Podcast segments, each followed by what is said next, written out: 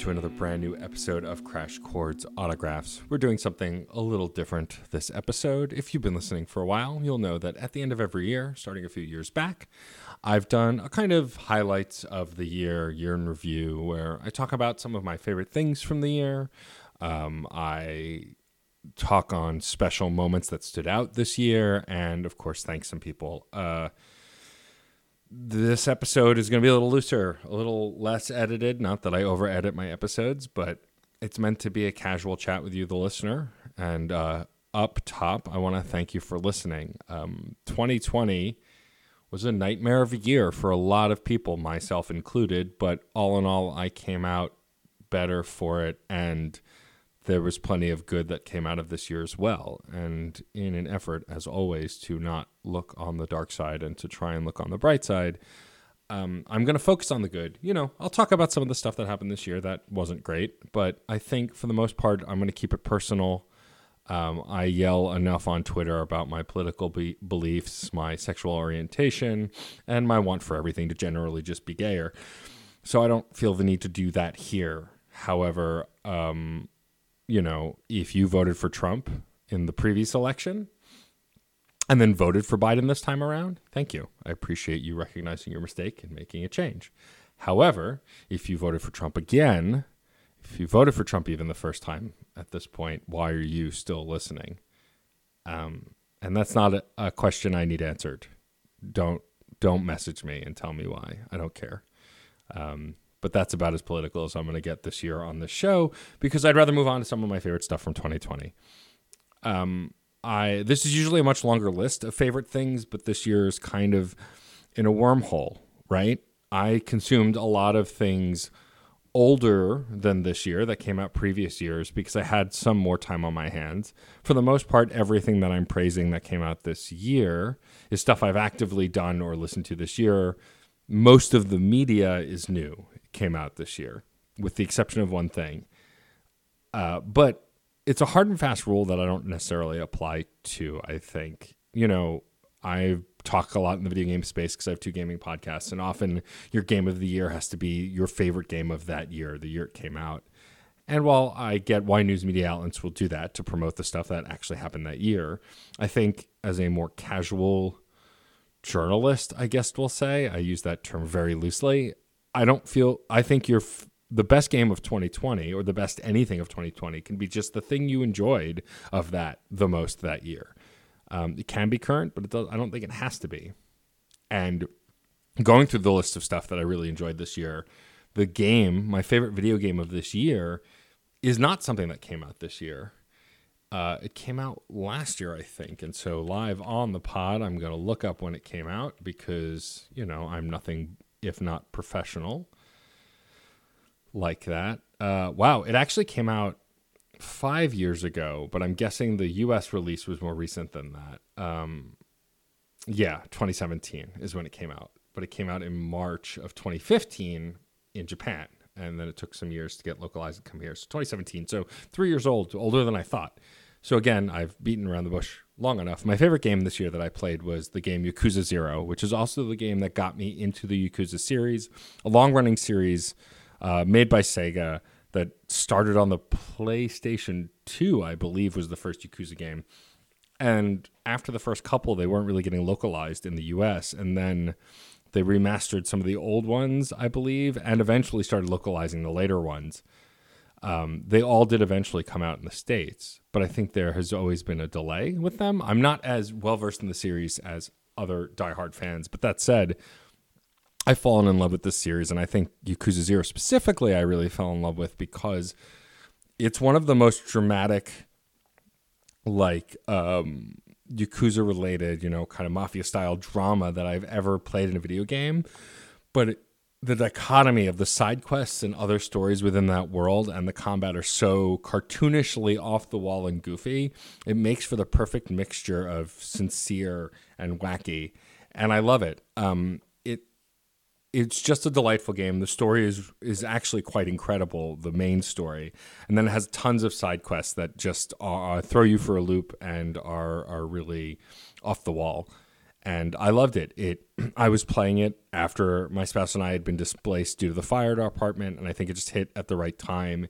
It made me forget about all my troubles at the time. I really got absorbed into it. I really fell in love with the characters, and it's made me pursue the rest of the series. I've already played Yakuza Kiwami, which is a remake of the first game, and I've started Yakuza Kiwami 2, which is, as of this recording, I plan on streaming twitch.tv/DJ_Stormageddon, and I plan on playing the rest of the series for Hanukkah. My spouse got me the PlayStation 4 collection of 3, 4, and 5, and then I think 6 is its own release, and then 7, Like a Dragon, and the newest one, which diverts from the Kiryu story that the other 6 games revolve around, and I'm excited to play them all.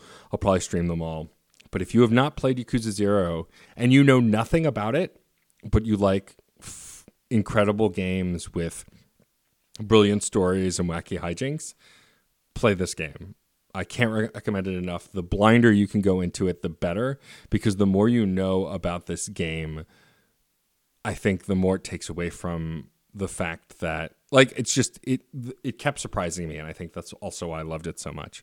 That said, if you do want to know more about it, you can look up my series SideQuests on the Fun and Games podcast feed.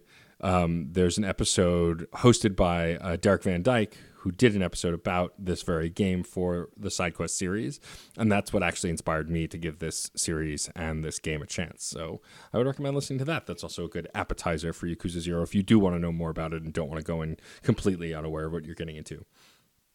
Up next is my audiobook or book of the year. This year, it's an actual physical book. Usually it's an audiobook in previous years, but this time it's an actual book, and a book that I didn't even know was coming out, and then once it was out, I had to have. It's BioWare, Stories and Secrets from 25 Years of Game Development. It's a retrospective, hardcover, coffee table book, essentially an encyclopedia in size about BioWare, the game studio. Anyone who knows me knows it's no secret that Mass Effect is one of my favorite game series of all time. Dragon Age is pretty high up there at this point now, too. And when I knew they were making a book with photos and behind the scenes and stories from the developers, the creators, the writers, all of that, I knew I needed to get my hands on it. I got it as a Hanukkah present as well this year, and I love it so much. I've only read the first, I'd say, third of it. I've gone through, because it's also pictures and stuff, and I'm going to get through the rest of it, but I'm already in love with it. Yes, I am favoriting something I haven't completed. It's fine. I'm really excited to get through it, though, because I fall more and more in love with a lot of what BioWare has done, Anthem notwithstanding, and I'm really excited to read this behind the scenes. And also, for what seems like as much of a catastrophic failure as Anthem was on a lot of levels, I still kind of want to play it because it's a BioWare game, and I love this studio. And I'm interested to know more about the behind the scenes, because you can tell that there was a lot of love put into parts of that game. But not to go down too far into the video game rabbit hole with BioWare, but if you are a BioWare fan, if you are a fan of the Mass Effect games, Dragon Age games, Knights of the Old Republic, Jade Empire, on and on and on the games they've made, I highly recommend picking up this book. It's well worth it, so definitely go check that out. On to my favorite movie of this year. It surprised me, though I was excited when I saw the trailer for it. It's the movie Palm Springs, which premiered on Hulu, I believe, over the summer, starring Andy Samberg, and I'm going to look up the lead actress he plays opposite because I don't remember her name, and it's going to drive me crazy if I don't look up her name. If this isn't proof that I did not take notes for this, then nothing is. Kristen Milioti. I believe that's how it's pronounced. The movie is about a time loop. Andy Samberg's character is stuck in a time loop. His name is Niles, and Kristen Milioti's character Sarah joins him in this time loop accidentally, and then the rest of the movie is the hijinks that ensue as a result of it. It keeps repeating the same 24 hours, I believe, and it's great. It was funny. It was interesting. It was unique. It was a science fiction comedy in a way that I hadn't seen in a long time. I like to compare it to the original Ghostbusters, even though that movie, I think, has more flaws I see now than I did back in the day, though it's still a favorite. But this was equal parts comedy, ridiculous science, and incredible acting, and I loved it. I got to see a ton of character actors who I enjoy having very unique and interesting roles as well. And if you know nothing about Palm Springs, again, like Yakuza Zero, this is something that the less research you do, the better, because the movie doesn't pull any punches, and it's a blast from start to finish. So highly recommend it. Go watch Palm Springs if you have Hulu. All right, favorite TV show of the year. This was a little harder. My runner-up, which I don't usually have runner-ups, but my runner-up is Schitt's Creek, because I watched it for the first time this year. My spouse and I binged it together.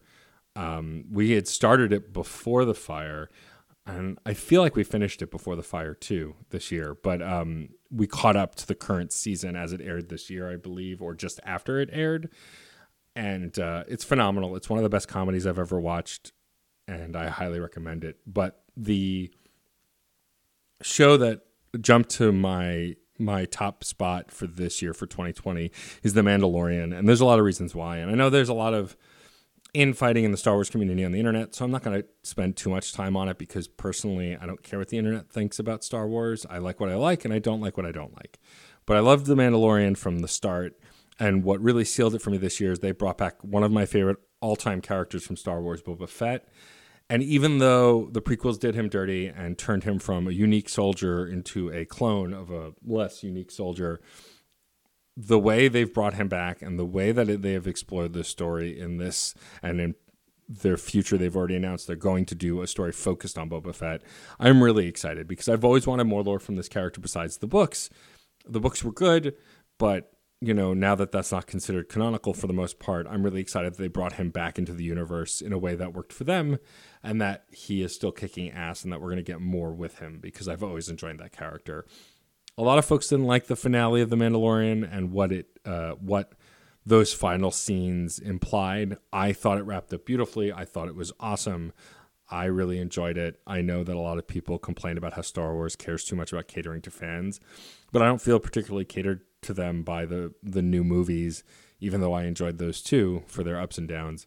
But I really liked The Mandalorian. I think it's masterfully made. Seeing some of these animated characters come to life, like folks from the Clone Wars, even stuff in the Clone Wars that I haven't even watched yet, but I know I'm familiar with the characters. It was just really exciting and really fun.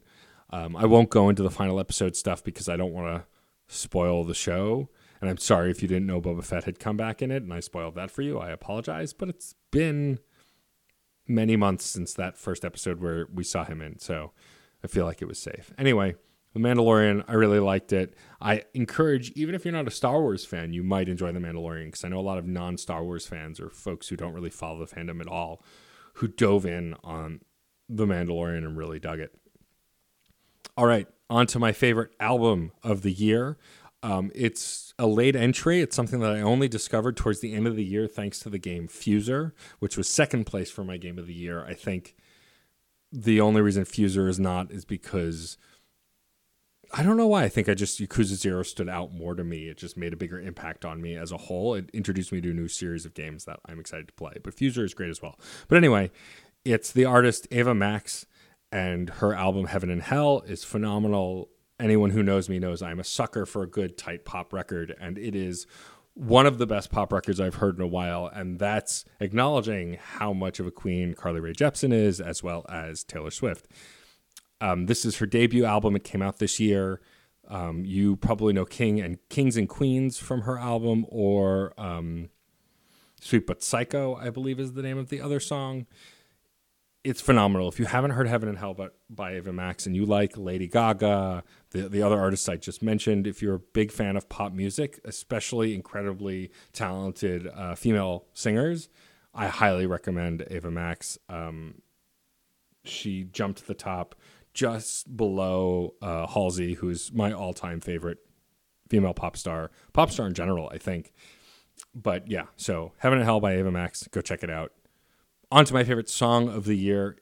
It's actually a song made by a friend of mine, someone who I met this year, who's the friend of all pods, as he's referred to every podcast that he's been a guest on or is associated with. But it's the incredible Dan Purcell and his song Serendipity from his upcoming EP. It is phenomenal. It's on Spotify. Go check it out. It is a pop banger, and I don't use that term loosely. It is one of the most fire pop songs I've ever heard. Dan is an incredible talent, and I had known that for a while anyway, but this song I listened to on loop for many days, and I listened to it almost once a day, every day this year. And I've showered this praise on him personally before, but if you've not checked out Serendipity by Dan Purcell, please go check it up. That's Purcell, Dan Purcell. Go check it out on Spotify. Go buy it on iTunes and get hyped for his album, which comes out soon, I think. As of when this airing, I think early next year it's coming out. So go check that out. Dan, you're amazing. Finally, of my favorite stuff for this year, my final favorite stuff is my standout podcast for this year. This is a category that's begun to matter more and more to me as I continue to make podcasts, produce more podcasts, just work in the podcasting space, which has become my focus, especially over this past year since we last checked in. I was way more involved in the burlesque scene and DJing live events, which, of course, in the year of COVID stopped, but I had actually made a decision to step back from it before that because I wanted to focus on podcasting. I'd been doing podcasting for a long time, and I wanted to grow all the things I've been working on. A lot of that plan involved going to actual conventions, which got cut off at the knees this year. But that said, podcasting means a lot to me. Anyone who knows me knows podcasting means a lot to me. And my favorite podcast of this year, that award goes to the Infinity Pod. In the Infinity Podcast, hosted by Patrick H. Willems, Rachel Quirky Shank, and Scott Thomas, all previous guests of this very show. It started as a Marvel retrospective podcast talking about the lead up to Infinity War, getting through Infinity War and Endgame, and then rewatching a bunch of the Marvel movies, both the MCU movies and non-MCU movies. And then it shifted gears towards the end of the year, becoming a pop culture through the lens of Marvel podcast, but also more generally just a pop culture podcast. And I think it makes sense. I love listening to these folks talk about anything from just Marvel movies to other things, and I'm so glad that they pivoted, and they pivoted expertly. But also, these are just three warm, incredible humans who I've had the pleasure of working with on multiple occasions, and I love listening to them talk. I feel like I'm in the room with them. I feel like I'm hanging out with them, and they've gotten me through a lot of hard times this year, a lot of struggles. Listening to them every Monday has put a smile on my face. And so I can't thank them enough. And I will thank them all again later individually. But the Infinity Pod is my podcast of the year. If you have not listened to it yet, don't know any of those names of the hosts, please go check it out anyway. I promise you that you will enjoy it. As long as you are open-minded and want to have a good time, I think you'll really dig it. So that's it. That's my favorites of the year. I had thought about getting more specific with some other things, but I felt like a shorter list this year made sense. 2020 has been a wild year that made me feel pretty scattered, and I feel like rambling on and prattling on about my favorites of the year won't really do me any good. I do want to talk about some standout moments from this year, and then we'll get to the thank yous and call it a day. I don't need this podcast to be an hour. I don't need to talk at y'all for an hour, though I do appreciate each and every one of you for being here who is listening. But some standout moments that happened this year, some really big things. The first thing I'm going to mention again, because I want to get it out of the way and because it's affected this show, it's affected my other shows, and it's affected my life in a way that I couldn't have even begun to predict. But the 811 Cortelli Road fire, my apartment building caught fire in August, and due to water damage, my spouse and I got displaced. We were living in a hotel for almost a month. Now we live in an apartment in Brooklyn, and we're here until hopefully we can get back into our apartment. And I'm not going to go into the details of the nitty-gritty of it, but it was traumatic to say the least. Every time I hear fire trucks, I get an anxiety attack now, which, like, I never reacted to sirens. We lived near a firehouse at the old apartment, but something about living through this experience has changed how I react with that, which I hear is not uncommon. But yeah, it was really hard and it really sucked. And I am endlessly thankful for my incredible partner, Sarah Storm, who I'll thank again later at the thank yous, but I'll thank again here. I would have not gotten through it without her. If either of us had to go through this alone, I feel like I can't even imagine what that nightmare would be like. The fact that we have each other absolutely handily made it easier, but it did affect a lot of things. And, you know, I'm just thankful nobody got hurt. No one in the building, nobody died, nobody in the building got hurt. One firefighter got minorly injured during the firefight, but that's it. And like, the further we get from it, the more thankful I am for that fact among anything else. The rest of it is all stuff. And we were able to recover a lot of our stuff, but we lost everything in our kitchen and pretty much everything in our bathroom. But that said, like, we have our lives. We have a lot of our valuables, our, you know, my computer, which was vitally important to everything that I do and was doing. Like, but at the end of the day, that's all stuff, right? We can replace that stuff. You can't replace people. And so, yeah, that's the last I'm going to try and talk about that. I have referred back to it a bunch, but I feel like I'm on the other side of some of the trauma with it. I'm sure there's other stuff I will work out as we go, but like, thank you to everyone who's been supportive and was supportive and continues to be supportive after that traumatic event. We are very lucky to have the friends, family, and just people in our life who supported us through that really difficult time. All right, on to the awesome and positive stuff, because there is a lot of that. The first one was back in March. I got to be on, well, the end of February, early March. I was on my first ever PAX East panel. I'd been to PAX East a few times. This was my first time back in a long time this past March, right before things shut down. And I got to be on a panel about BioWare love interests in the BioWare games, and it was so exciting. I was on an incredible panel with other creators, Liana Rupert, Jesse Vitelli, Kenneth Shepard, Morgan Shaver, all of these incredible humans who I'd been fans of their work on the internet already, and then getting to be on a panel with them where we ranked and discussed and debated our favorite love interests from BioWare games. It was so much fun. The majority of them were from Dragon Age and Mass Effect. Of course, my number one will always be Thane from Mass Effect and Josephine from Dragon Age. Those are my number ones, in case anyone was wondering. But it was a blast. I had so much fun. The room was mostly filled. There were some really great, incredible folks there. We had a great time with the audience. If you want to hear that panel, you can go to my other podcast, Reignite, which is my Mass Effect podcast. That episode aired this year. I don't remember what episode number it is, but it is in season 3, and it's an incredible panel. You should definitely check it out, especially if you are a BioWare fan. So shout out to all those folks on the panel. I'm going to thank them again in the thank you section anyway, but that was a life-changing experience. PAX East in general was a life-changing experience this year. I met a bunch of the folks from SDGC. I got to help them film some stuff for their YouTube page, like their interview with the creators or developers for Fall Guys and a bunch of other things. Those folks are great, and I'm going to thank them later too, but the SDGC crew, past and present, continue to be a huge influence, inspiration, and driving force in my life, as well as incredible friends. And I got to meet a lot of them there. I made a lot of new friends at PAX East as well, folks who have been guests on Screen Snark, folks who have been guests on Reignite, folks who have been guests on Fun and Games. And I continue to work those relationships in because I love supporting and shouting to the world all these incredible humans I met at PAX East. So the whole convention was a life-changing experience, not just that panel. But the panel, of course, was the focus. I'd been to PAX East before, but being on a panel was a first for me, and it was just incredible. The other big thing this year is I've launched SideQuests, which is a series I produce within the Fun and Games feed, which is my gaming podcast, where each episode a different host talks about a game that they love and why they love it. And it's a series that I had wanted to do something like it for a while, and then when I got back from PAX East after meeting all these folks that I really clicked with, I was like, I want to share their stories. I want to be able to give an opportunity to people who don't always get to share their stories about a game they love, free of judgment.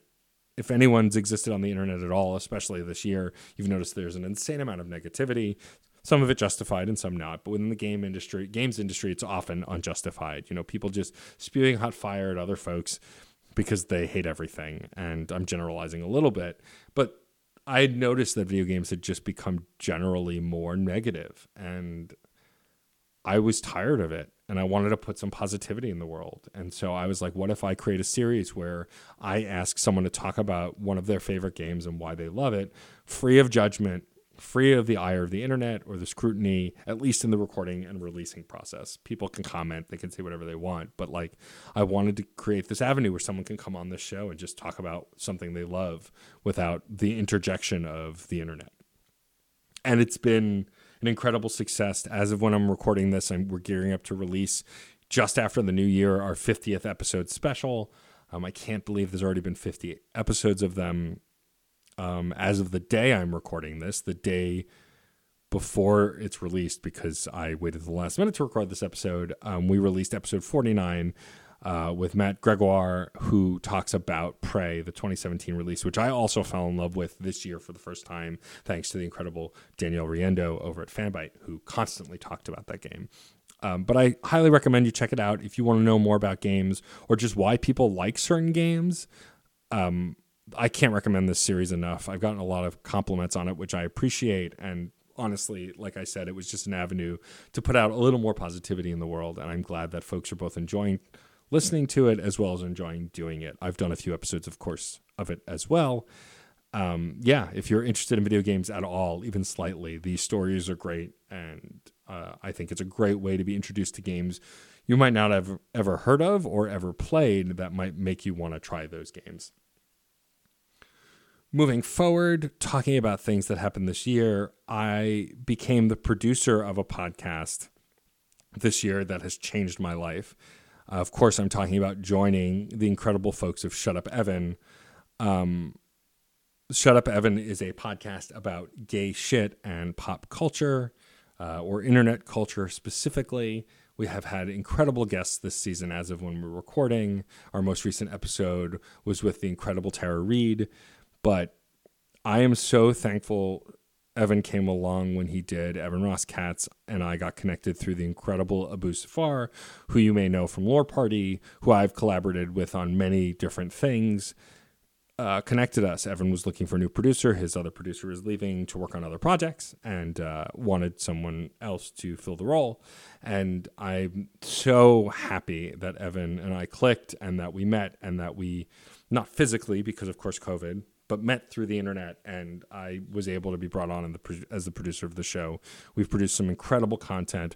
Also, you know, we have an incredible team, our editor, Ryan, as well as our social media person, Sean. The whole Shut Up Evan team has been a blast to work with. The content that we're producing is incredible, and I'm so honored to be a part of it. I got to speak to one of my idols, Retta, and find out that we both have the same exact ideal cup of coffee, which is Pete's coffee, with a little bit of hazelnut creamer. Delicious. I got to talk to Devin Sawa. I got to talk to so many incredible humans this year that I couldn't believe I got the opportunity to chat with. I got to meet incredible drag queens that I didn't even know existed, who now I can't believe I didn't know existed. And it's just been a roller coaster ride, and it's nowhere near over. We're creating some incredible stuff, and I'm just so proud and excited to be a part of it. Shut Up Evan is unlike anything else I'm doing, in the sense that it's collaborative in a different way than my other podcasts are. Not a bad way, not a good way, just a different way. Me and Evan, you know, Evan's booking the guests, Evan's, you know, figuring out where to take the show, and I'm helping to guide the ship. And it takes everyone who's on the team working on the show to make it happen. But I'm so honored and incredibly humbled to be a part of it. And it's just been really exciting. And I can't wait to see what we do in 2021. I know for a fact that we have some incredible guests planned that I will not spoil now, but I'm very excited about it. So definitely, if you're not downloading Shut Up Evan on your podcast platform of choice, please check that out. Evan also, anyone who's listened to this show, was a guest not too many episodes back. So yeah, shout out again to Evan Ross Katz, the rest of our folks working on Shut Up Evan, and I'm very excited to see what we do in 2021. Next, I want to talk about guesting on Normandy FM, which is our arch nemesis podcast to Reignite, which isn't really a nemesis at all. They're the other Mass Effect podcasts who have now since moved on to Dragon Age and completed that, and is doing Jade Empire next, and then going from there on becoming a more general, non-BioWare, just gaming retrospective podcast. And first of all, and I'm going to thank these guys again later in the thank yous, but Eric and Kenneth changed my life this year. I met them in person for the first time at PAX East this year, and I speak to them almost every week. We chat on a Discord call with a bunch of other folks that I met through PAX East, and those folks have all changed my life. They've been incredible. They've kept me sane during this crazy year. But guesting on Normandy FM, getting to talk about my girl Josephine from Dragon Age Inquisition, and being a part of this show that I've been a fan of and been listening to since we discovered them as the other Mass Effect podcast. It was just incredible. It's one of my highlights of the year. I love this show so much. So getting to be on it is just still kind of mind-blowing to me. We had Ken, as of now, also as a guest on Reignite, and Eric is going to be on later in the season, sometime next year. Just Eric Van Allen and Kenneth Shepard are two of the real ones, as they say. They're two of the most incredible humans I've ever met, and I'm so grateful to have been on their show and that they considered me worthy of being a guest to talk about Josephine. So it just still mind-blowing to this moment. So thank you both if you happen to be listening. A few other things. I got to be on Shooting the Shit with Chris Chipman, the brother of Bob Chipman, both of them content creators that I've been fans of for a long time. And Chris and I became friends through the internet, through JD Martin and a few other folks that I talk to a lot on Twitter. We connected there and we recorded an episode. The episode is not out yet as of this recording. I think it's going to be out next year. But I'm so excited that I got to do it. And I wanted to shout it out. If you're not following the Chippa made this. He has a Patreon. He has a Twitter. He has several podcasts like myself. Definitely go check out what Chris is making. He's a really sweet guy. And we had a great chat. And he's a future guest for Autographs. So we can make the schedules work. But I definitely just wanted to shout that out before we wrap up the year. And then one of the last things I wanted to call attention to, and I'm sure I'm forgetting other things, and if I've forgotten something that we've worked on together, please message me. But thank you also. Whoever I'm forgetting, thank you, because I've done a lot of other incredible collaborations this past year. I got to talk about Scott Pilgrim on Let's Rewatch. I got to be a guest on a bunch of the other podcasts on Certain POV. There's just so many things. It's hard to keep them all in my brain. But if I've forgotten you, it's not because you are less memorable. It's mostly because my memory is going as I get older. But the last thing I want to call out is the incredible D&D YouTube series that I've gotten to be a part of that's still releasing episodes as we speak, called The Kestrel Tavern, created by Caleb, who's the DM for it. I got to work with some incredible people on that. We had incredible guests on it. It is a D&D campaign about adventurers who opened a bar and stopped adventuring, and the things that can still happen even if you're not looking for adventure. It may come to you, and it was great. The guests we had on were awesome. Working with Lily and Leo and Shane, it was just simply incredible. I had such a blast making this show. And I'm glad that it's finally seeing the light of day. It is a YouTube series. You can find it. Carpe Ludos has their own YouTube channel, and you can find a playlist of the Kestrel Tavern there. It was so incredibly fun to do. We just had so much fun doing it. And we had, like I said, some incredible guests who came on and played other characters. And if you have not watched it, I highly recommend you go check it out. Again, it's on the Carpe Ludos YouTube channel. And yeah, thank you again, Caleb, for thinking of me. We're likely going to do a season 2. I don't think I'm speaking out of turn saying that. We haven't set dates or done any recording yet. We're still releasing the first season, but there will be more at some point, and I look forward to continuing being a part of it. But thank you, Caleb, for the opportunity. All right. We've gone for about 30 minutes. I have about 3 minutes of nonsense to probably cut out of this. Before we wrap up with the thank yous, which is just me listing people to thank because I want to thank them and they deserve their moment, I have a special announcement to make. Something that I've been playing close to the chest for a little while. Fans of Autographs and of Crash Chords in general know that I used to have a music podcast at crashchords.com called Crash Chords, where I did an album review every week with two co-hosts. That went on hiatus many years ago, and Autographs has been the only thing on this site for a long time.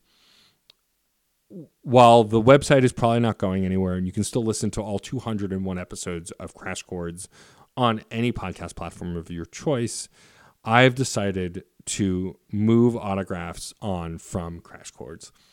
It's been connected to Crash Chords for a long time because that was the brand I had at the time, and I wanted to do an interview show. But the reality is, While Crash Chords, the flagship podcast, has been on hiatus for ages and the website isn't being used for much else, I think continuing to post this show here and keeping it attached to Crash Chords doesn't make sense. It'll always be my show, and it'll always have that legacy of being spawned from and spun off from Crash Chords. But I think it's time that I put it where everything else I'm doing is. And so officially in 2021, I'm not sure when yet, it's going to be a slow process, Crash Chords Autographs will become Autographs, or some variation of Autographs without the Crash Chords, and it will be moving to CertainPOV.com. This is the first place I'm making this official announcement. Case already knows. We've spoken about it as of when I'm recording this. The rest of the folks over at CertainPOV don't know this yet. I was going to announce it at our next group meeting, but if they're listening, they'll know now. I'm really excited. I think it makes sense. I think everything else I'm doing is there, so to not put Autographs on certainpov.com, it's the right fit. It's a perfect fit. Why should it sit on Crash Chords after all this time when nothing else is on this site? It just, especially since the Crash Chords part of it, the music focus part of it, hasn't been a part of it for a while. While I still have plenty of musicians as guests, that's not the focus anymore like it was in the early days. And so I think it's just natural to evolve this and move forward and remove the Crash Chords part. Now, there is another podcast called Autographs, I believe, right now that I found on iTunes. So we may have to finagle the name to keep it. But I don't expect to drastically change the name of the show, whether I just start calling it Autographs with Matt A.K. Stormageddon or CertainPOV Autographs, which we might do. But whatever the change is, this show will now be, in 2021, as we ramp up, we'll move to certainpov.com. Now, what does that mean? Does that mean that it won't be posting on crashchords.com anymore? Eventually. For now, until I make an official announcement somewhere on Twitter, which I haven't yet, which is probably the place I'll do it, it is still going to exist on crashchords.com. That website will be updated, as well as whatever podcast platform of your choice. The reason it's going to take some time in 2021, probably the majority of the first quarter, is because I want the transition to be seamless. So if you're subscribed via whatever podcast platform you're listening on right now, you will not lose anything. You will not miss episodes. You will not have to do anything. The artwork and the name may change, but the feed won't. You'll keep getting it. But in order to make that happen, I have to do some research and I have to do some finagling to make sure that you guys don't miss out on anything. I use you guys, the gender neutral term. Y'all. Let's say y'all instead. Y'all won't have to do anything. You just keep listening. What does it mean for the website? It means eventually there will be no more new updates to crashchords.com. We're not going to shut out the site. There are no plans to shut it down. It'll still exist. It's still part of my resume and I don't want it going anywhere. But new updates, new episodes, web postings will be moved to certainpov.com. I'm not sure of the URL yet, although if I had to guess, it's certainpov.com/autographs is probably what it'll be, or something along those lines. But when that's ready, I will let you know, and it will be available online. For the listener, for you, this doesn't really mean that much. If you're already a listener, my plan is for you to not have to do anything, to just keep listening, the show to keep showing up in your feed. This move is mostly to try and get new listeners. Folks over at CertainPOV who listen to those other shows will hopefully then check out this show as well. And just to allow the show to grow more naturally in a way that I don't think it was really growing on its own at crashchords.com. So exciting stuff. Again, I don't know all the logistics of it yet, but I wanted to share with you, loyal listeners, that news because it's a big deal to me. This is my longest running podcast that's currently running. And it's close to my heart because this is 100% my baby. And the move to CertainPOV won't change that. Case may help with some graphics or some other stuff, but this show is still 100% my show. I'm the host. I edit it. I approve the guests. I put it out. But if nothing else, it'll allow me to make more connections and possibly have a greater diversity of guests. I try and keep the guests as diverse as possible, but this will hopefully expand my horizons in a way to bring even more people on to this show. So with that said, thank you for being with me for another year. Thank you for continuing to listen. Every one of you is invaluable to me. I am endlessly thankful that you listen to me talk to other people. I'm proud of so many of the interviews I've done this year. Off the top of my head, the most recent one I did with Jesse from Hello Monday was incredible. I loved talking to Jason Ritter.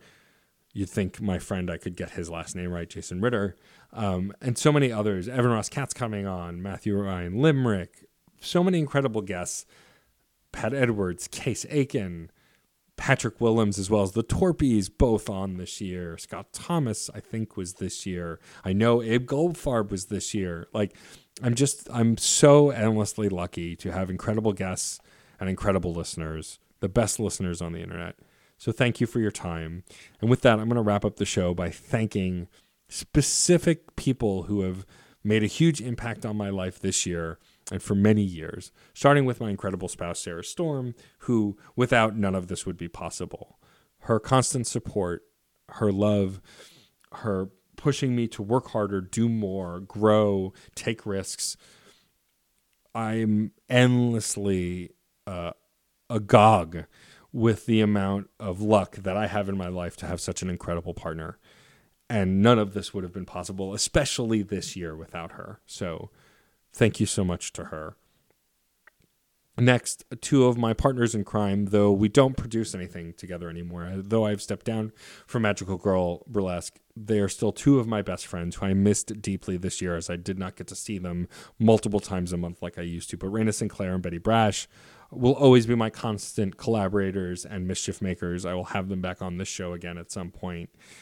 But I love you both. Thank you for all of your support, especially in my decision to take a step back from producing Burlesque and move more focused into podcasting. You were incredible understanding when I was terrified to tell you because I was afraid you were going to hate me for wanting to leave. So your support in that decision, your love, and your understanding meant more than I could possibly articulate then and can probably still articulate now.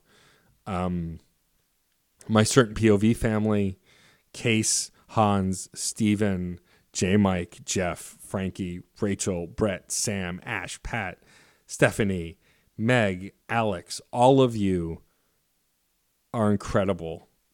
What Certain POV has done in 2020, a year that's been so much on fire for so many people and in so many other places. We've grown so much and done so many incredible things. We did a collaboration with other networks this year, with Geek Elite Media and Lore Party, which was incredible. Like, we've accomplished so much, and I'm so proud to be a part of this network. And I thank each and every one of you for accepting me and for wanting to collaborate either now or in the future. Some constant collaborators who will always mean the world to me, even when I don't get to see them. Bonnie Bucksham, Schaefer the Dark Lord, Nelson Lugo, Lisa Sutz, Victor Devon, Katie Bug, and Robert Prine. You're all people who, no matter what I do, no matter how I pivot, no matter what I'm working on, you're there for me, 110%. And though I didn't get to see all of you very much this year in person, the time that we did get to spend together in person this year is I cherish deeply. The time we spent on the internet together, live performances, any of that stuff. I love you and thank you for always supporting me. Thank you for wanting to collaborate with me. I'm hoping post-COVID we can collaborate more again.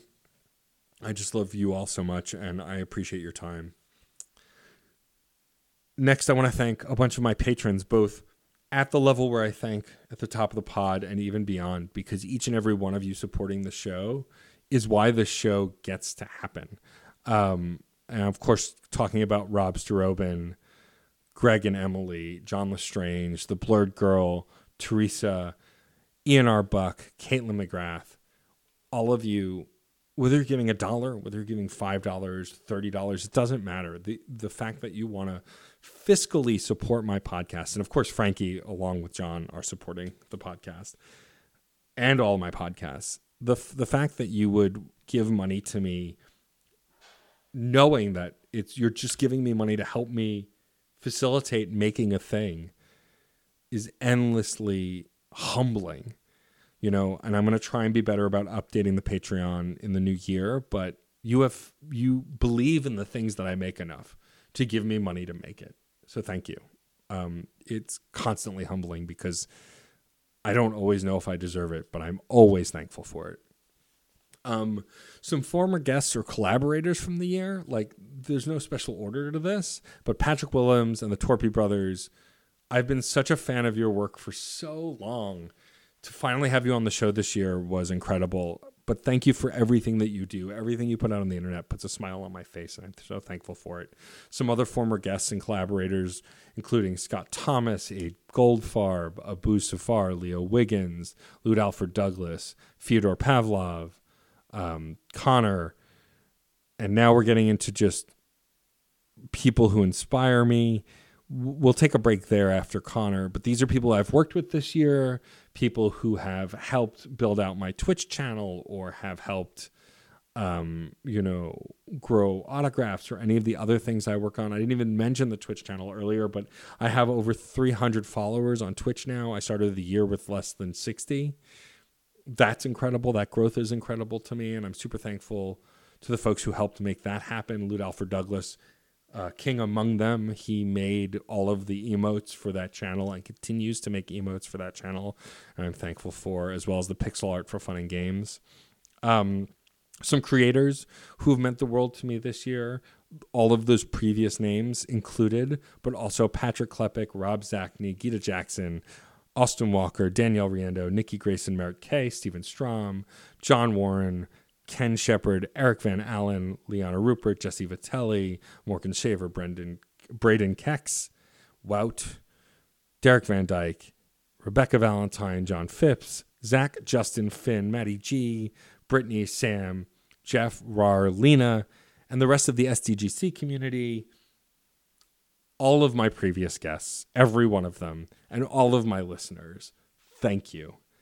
Thank you. I get to make this show because of you, because you give me your support, your energy, your actual money, any of that stuff. You buy merch, you compliment the show, you write a review.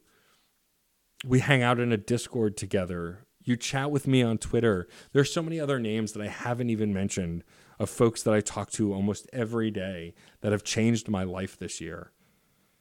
I can't possibly thank all of you without just blanketly saying thank you. Thank you for listening to Autographs. Thank you for sticking with this show as it changes and as it evolves. And thank you for being here. Thank you for listening. And for one final time in 2020, I will just sign us off by saying, music is life, and life is good. That's it for this episode of Crash Chords Autographs. Our theme music is by Michael Kill. Our logo was designed by Case Aiken and Joey Amons. If you like the show, please rate and review it wherever you get your podcasts. It's a great way to help us reach more listeners. Questions, comments, or guest recommendations? Email matt.storm@crashchords.com or hit us up on Twitter @crashchordsweb. Thank you so much for listening. Hey there, Screen Beans. Have you heard about Screen Snark? Rachel, this is an ad break. They aren't Screen Beans until they listen to the show. Fine. Potential Screen Beans. You like movies and TV shows, right? I mean, who doesn't? Screen Snark is a casual conversation about the movies and television shows that are shaping us as we live our everyday lives. That's right, Matt. We have a chat with at least one incredible guest every episode, hailing from all walks. We've interviewed chefs, writers, costumers, musicians, yoga teachers, comedians, burlesque dancers, folks in the film and TV industry, and more. We'd be delighted for you to join us every other Monday on the Certain POV Podcast Network. Or wherever you get your podcasts, fresh and tasty off the presses. What? That's not... Can I call them Screen Beans now? Fine. Screen Beans! So tune in and we'll see you at the movies or on a couch somewhere. 'Cause you're a whole Screen Beans now. You will be mine.